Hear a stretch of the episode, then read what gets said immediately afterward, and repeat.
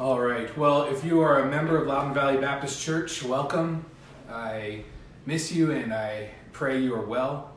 I'm grateful just to see uh, the way the Lord is working in our church, even as we're not able to to really be the church in person. He's able. He's making us able to be the church together online, or you know, just uh, making masks for each other, or um, providing meals for each other, when shopping for each other.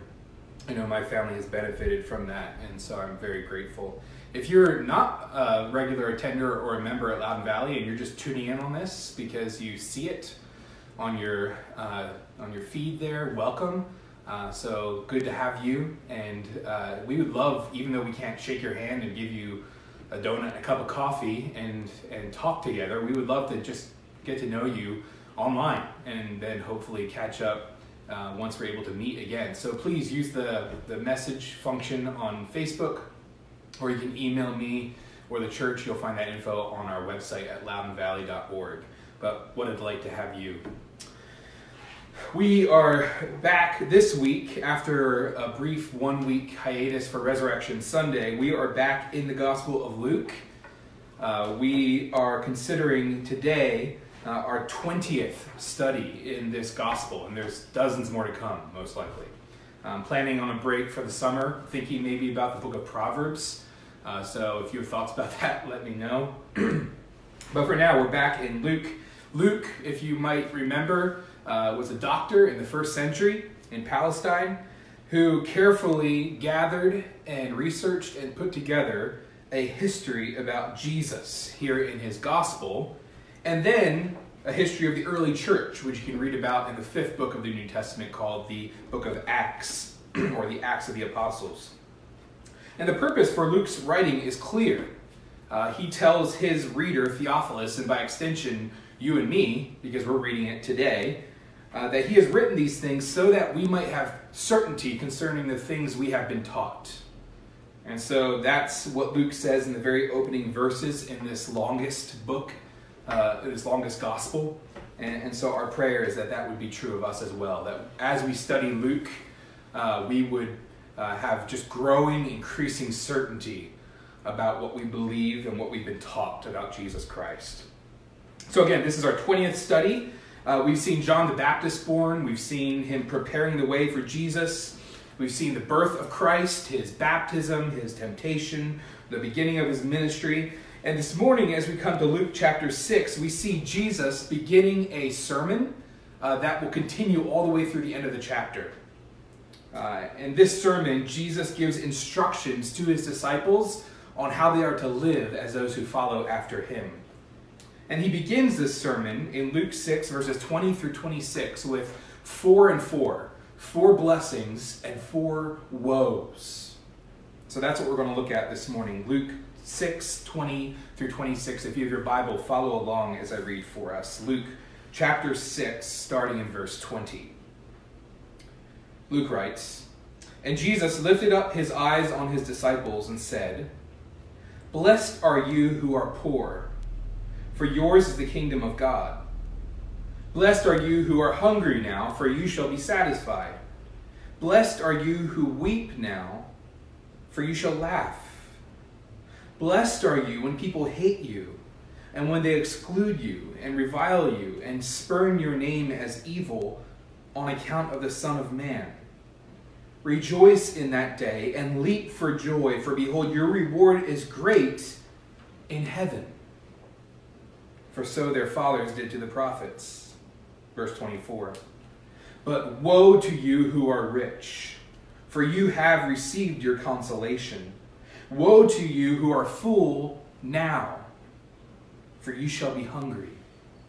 Woe to you who laugh now, for you shall mourn and weep. Woe to you when all people speak well of you, for so their fathers did to the false prophets. So Jesus begins with these four blessings, what are commonly referred to as the Beatitudes. Uh, that might seem familiar to you if you've read the Gospel of Matthew, where these Beatitudes fun- uh, kind of function more, uh, more towards the, the front of uh, your attention as you read the Gospel of Matthew. So in Matthew's Gospel, chapters 5 through 7, uh, we see these Beatitudes and others listed as well. Um, and so there are similarities between this sermon, which is often called the Sermon on the Plain, and Matthew 5 through 7, which is often called the Sermon on the Mount. There's so many similarities that some think Luke is recording this very same occasion and sermon as Matthew, just cutting it down a little bit. Uh, others think, well, Jesus for sure preached the same things more than once, right? And so there's no reason to believe that these aren't just two separate sermons. Uh, there's good points on both sides. In the long run, for our purposes today, it doesn't really matter. Uh, what is what does matter is that Luke is is recording this sermon by Jesus as a representation of Jesus' teaching, specifically how he is teaching his disciples to live as the followers of Christ. And so, as we uh, dig into this text this morning, I want to focus on two things from this text that I think uh, are, are shown here to characterize a follower of Christ. Uh, and I pray that as we consider these two things, we would be encouraged and even energized uh, in our in our love for Jesus. So, two things. I hope that these help to kind of summarize what I think Jesus is saying in these seven verses. The first thing is that Jesus' followers are needy, not self-sufficient. Jesus' followers are needy, not self-sufficient. And the second thing will be Jesus' followers rejoice in persecution, not popularity. Jesus' followers rejoice in persecution, not popularity. So, first, Jesus' followers are needy, not self sufficient. Look with me again at verse 20.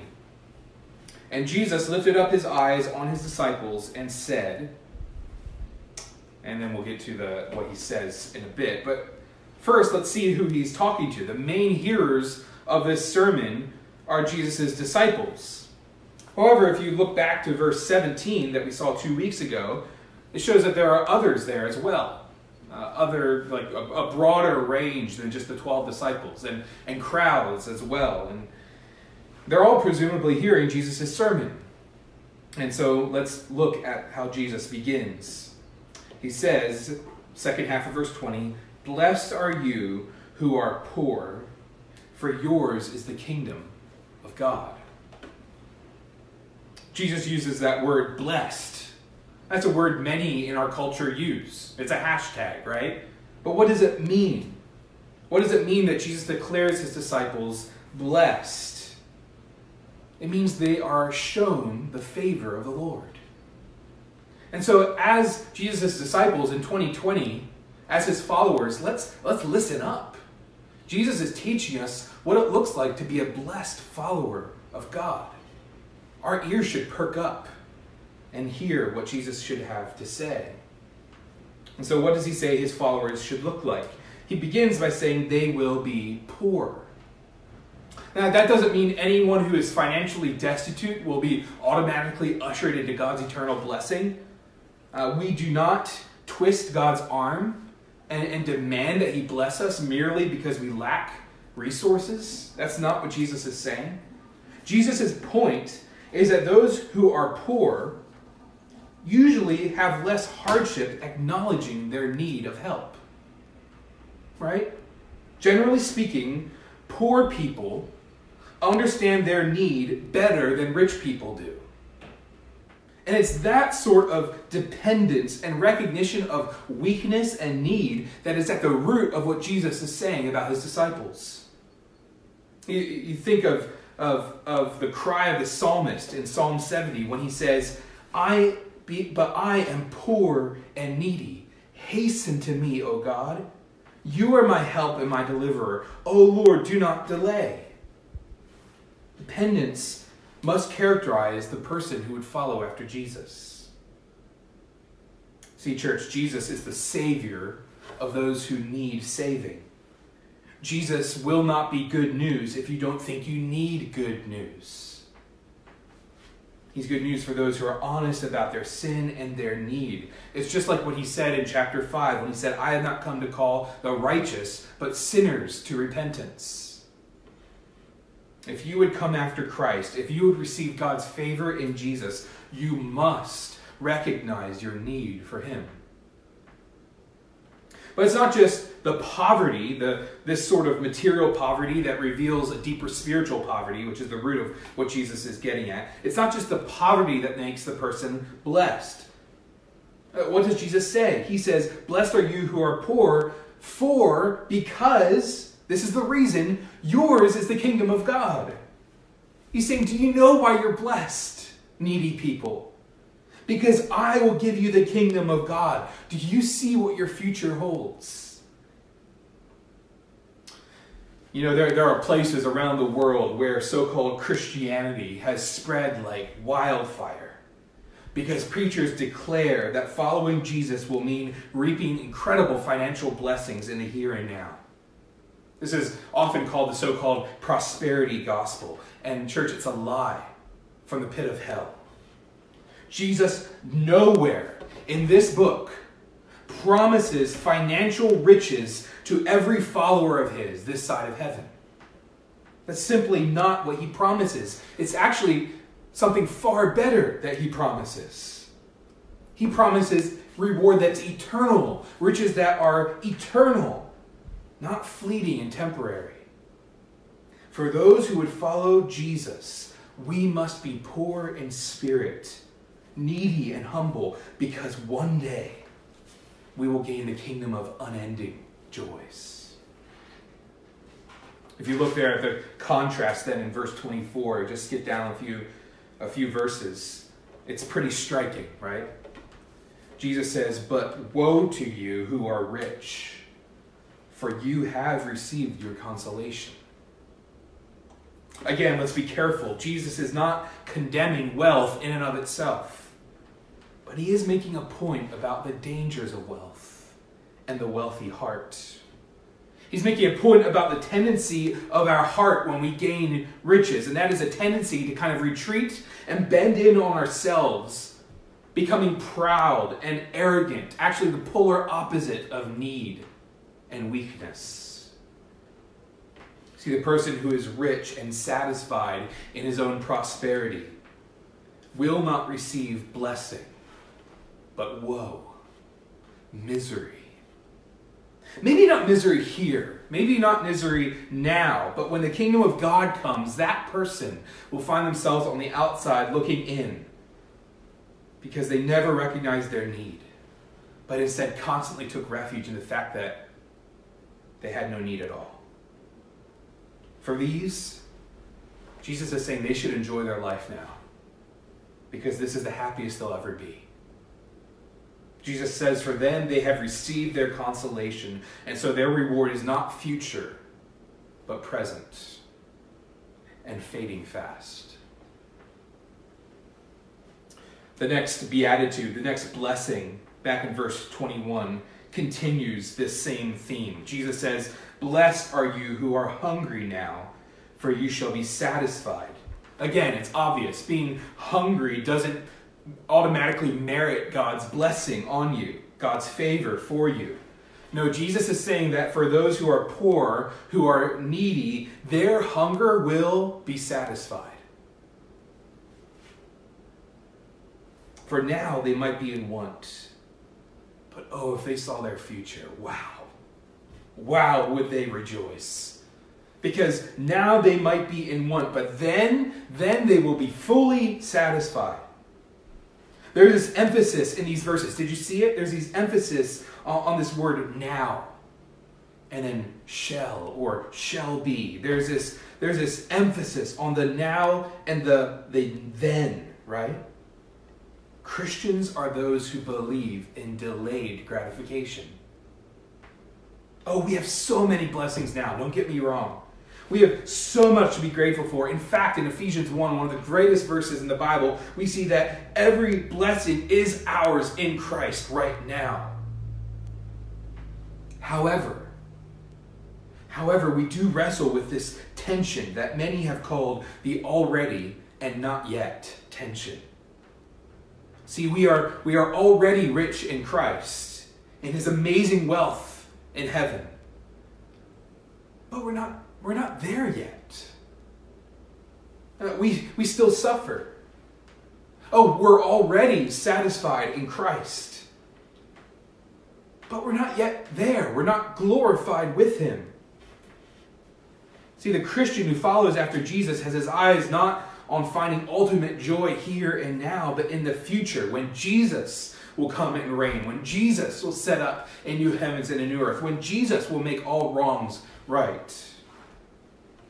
This doesn't mean the Christian cannot enjoy earthly blessings. In fact, the, the Christian can enjoy them completely and rightly. Because the Christian enjoys earthly blessings as sort of appetizers, not meant to fully satisfy us, but instead to prepare our palate, to prepare us for a feast, to pique our cravings for heaven, for a full spread with the King of Kings. Christians are not at the beck and call of earthly pleasures because our eyes are set on that future day. And again, the contrast with this in verse 25 is clear. Woe to you who are full now, for you shall be hungry. For those who seek to fill up all their appetites here and now, they too will be on the outside looking in when Jesus feasts with his redeemed people. Christian, I think the application for these first few verses in this first point that Jesus' followers are needy, not self sufficient, I think the application is pretty clear, right? For those of you who follow Jesus, do you know how much you need him? Does neediness and dependency characterize your life? Do your weaknesses cause you to run to Christ in confession and need, not run away from Him in shame and pride. Charles Spurgeon once said simply, I have a great need for Christ, and I have a great Christ for my need. Christian, if you never come to grips with your need, you'll never come to grips with your Christ. Fight the temptation to self sufficiency. Fight the temptation to self satisfaction. Fight the temptation to self contentedness. Find your sufficiency. Find your ultimate satisfaction, your ultimate contentment, always and only in Christ and in Him alone. I wonder if you were to listen to my prayers this past week or if I was to listen in on yours, put a little bug on the wall and, and hear what you said, would your prayers, would my prayers sound like we need the Lord? Or would they make it sound like God is the needy one? He just he just needs us to come to prayer as kind of a ritual so he can find joy and happiness.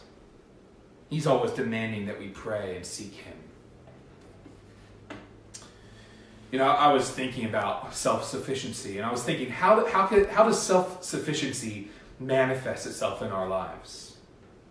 I wonder what self sufficiency might look like in your life, in mine. And perhaps self sufficiency crops up when you find yourself slow to ask for help, slow to receive aid from others. Perhaps self sufficiency shows itself when you find it impossible to confess your sin and weakness because you just need to, to, to keep up the facade that you have it all together. Perhaps self sufficiency is evidenced when you work yourself to the bone and, and burn the candle on both ends to make sure you can sustain your lifestyle and the comforts you and your family have become accustomed to. Friend, don't build your life on your own sufficient power and wealth. It's not only wrong to do that, it's stupid, it's foolish. That's the point of the parable we'll study in the weeks to come in Luke chapter 12. There, Jesus is sharing a parable, something he often does to make a point, and I'm so glad he does that because stories really work for human beings. We really resonate with them. And this one has struck me so many times. There in Luke 12, Jesus says this He says, The land of a rich man produced plentifully. And he thought to himself, What shall I do? For I have nowhere to store my crops.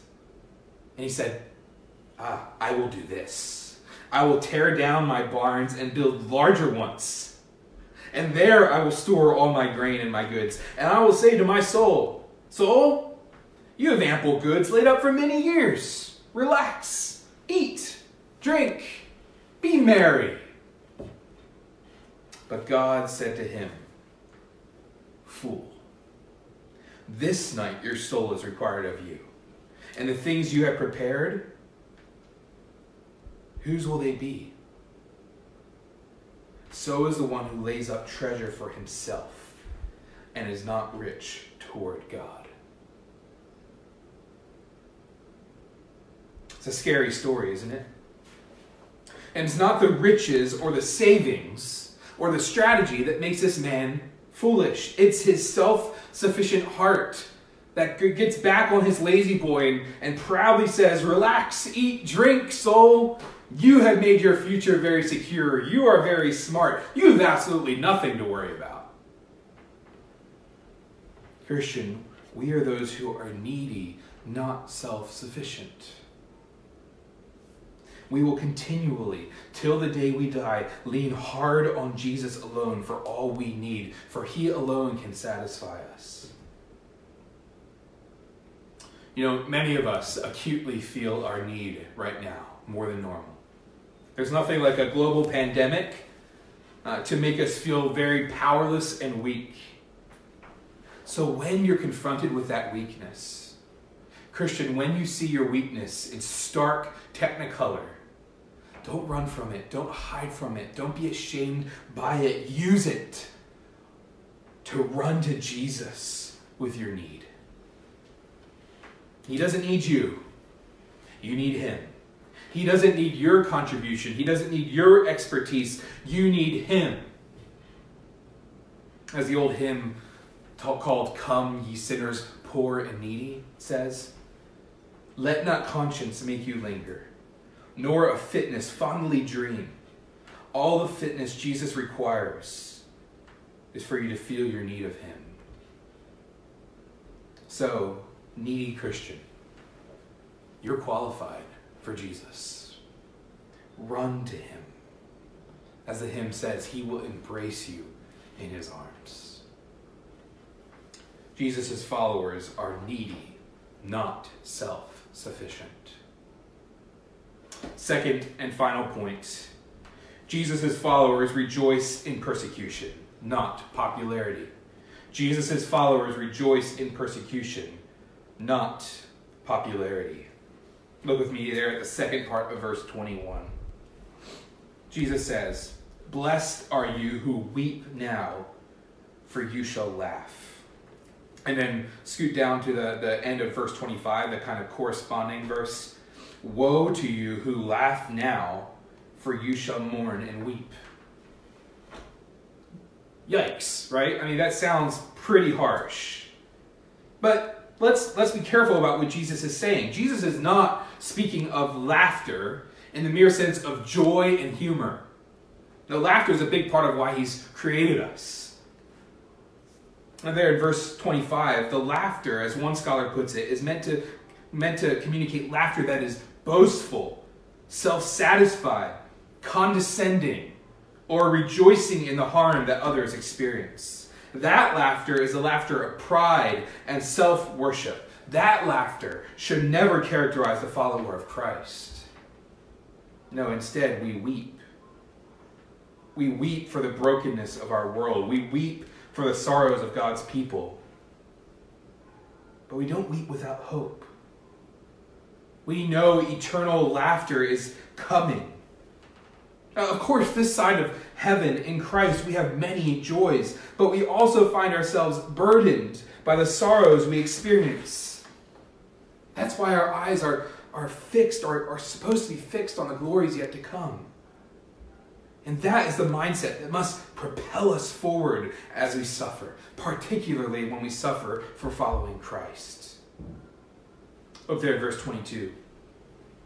Jesus says, Blessed are you when people hate you and when they exclude you and revile you and spurn your name as evil on account of the Son of Man. So Jesus says his followers will experience God's blessing as they suffer for his sake. But this isn't just any suffering. This isn't suffering for being obnoxious. This isn't being excluded for being a know it all. This is hatred and exclusion and slander because you follow Jesus. It's this kind of persecution that Jesus says will bring blessing. And not just blessing, but, but joy. There verse 23, Jesus doesn't just say, when this happens, try to get through it. He says, rejoice in that day and leap for joy. Why? Well, what on earth could make us not only endure, but actually even rejoice in suffering for the sake of Christ? For behold, your reward is great in heaven. For so their fathers did to the prophets. It's about future reward. Oh, church, we must fix our eyes on the reward to come if we're ever to weather the storms of the here and now.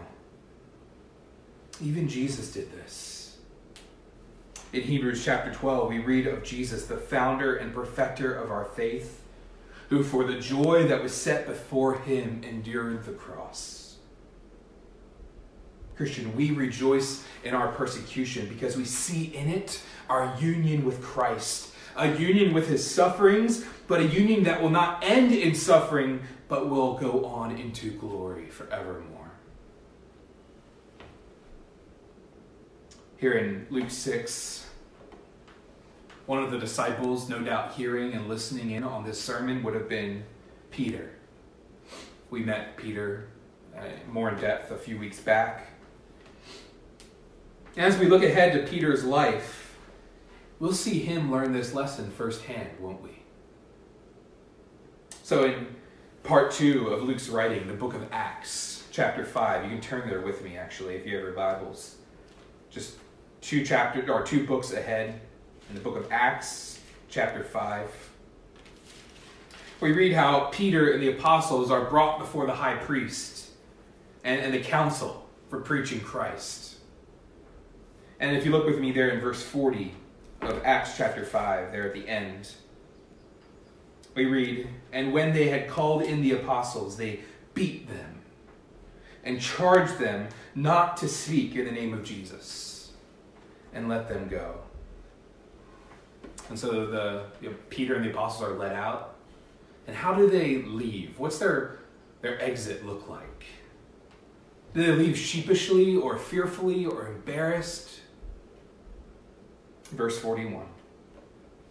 Then they left the presence of the council, rejoicing that they were counted worthy to suffer dishonor for the name.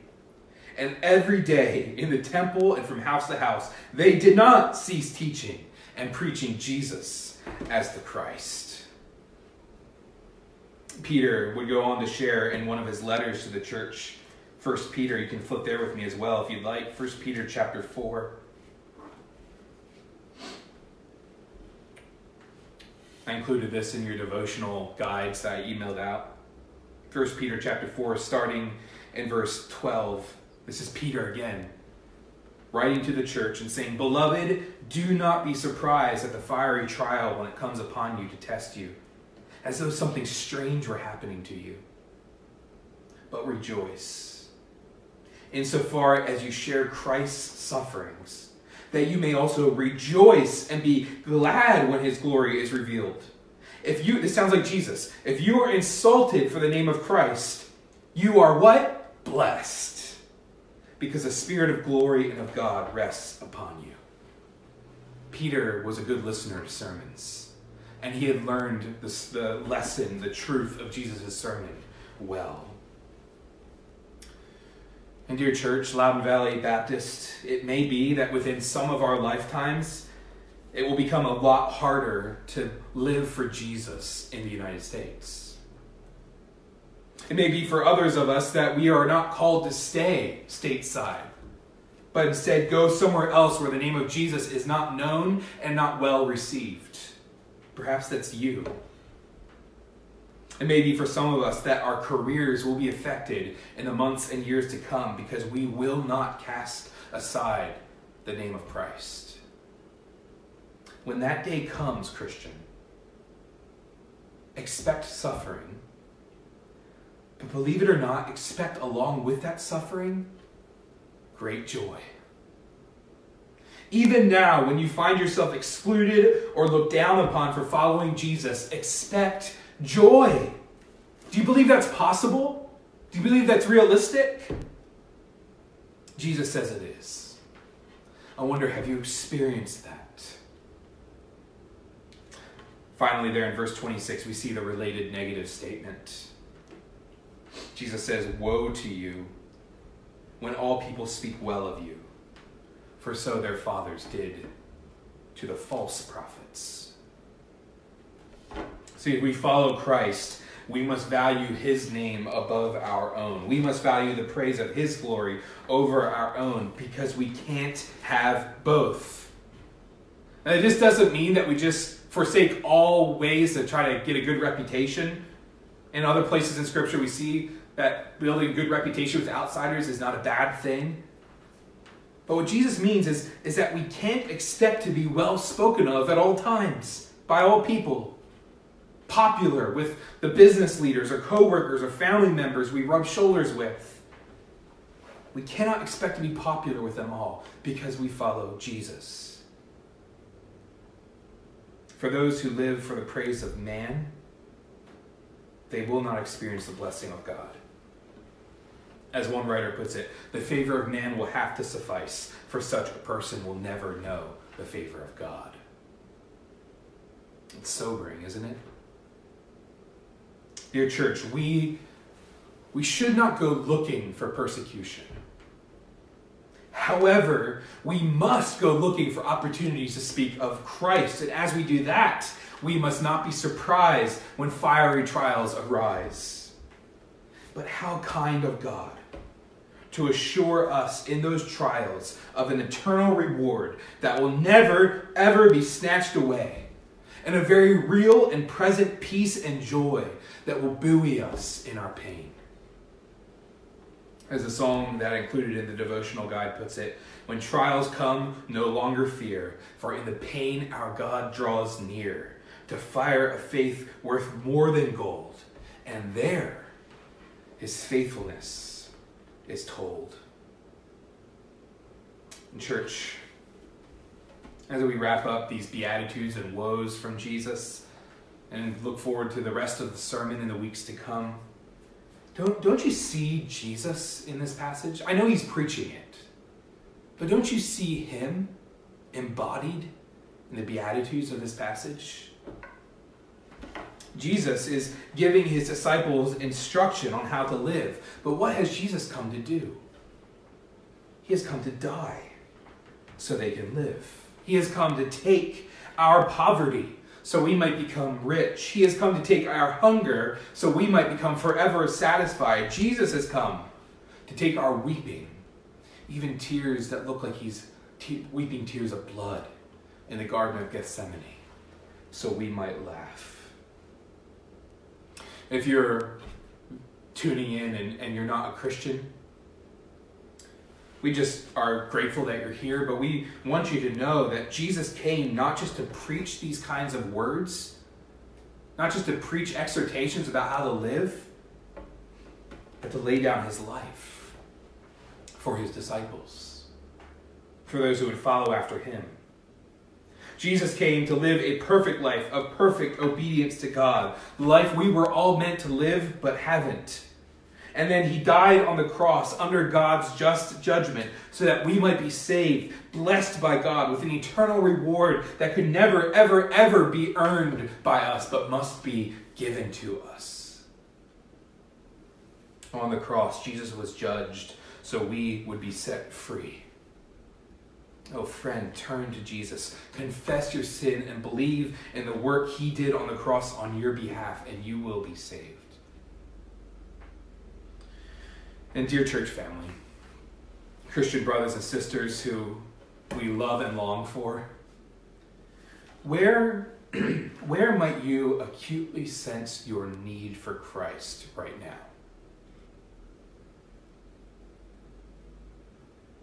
Are you anxious about the future? Anxious about your health? Your income? You need Christ. Are you cold and calloused in your faith? Finding yourself drifting away to other delights to fill you up instead of the satisfaction that can only come through Christ? You need Him to call you back. Do you find yourself discouraged and, and lacking a desire to carry on in your present hardship? You need Christ. Church, whatever your weakness is, whatever your need is right now, don't run from it, but see it as a grace towards you. To encourage you, lean on Christ. Because those who would follow Christ, those who would be blessed by God, are needy, not self sufficient. So lay down your pride. It will never satisfy you, and come running once again to the one who has borne your sin and set you free. Come to Jesus. Let's pray together.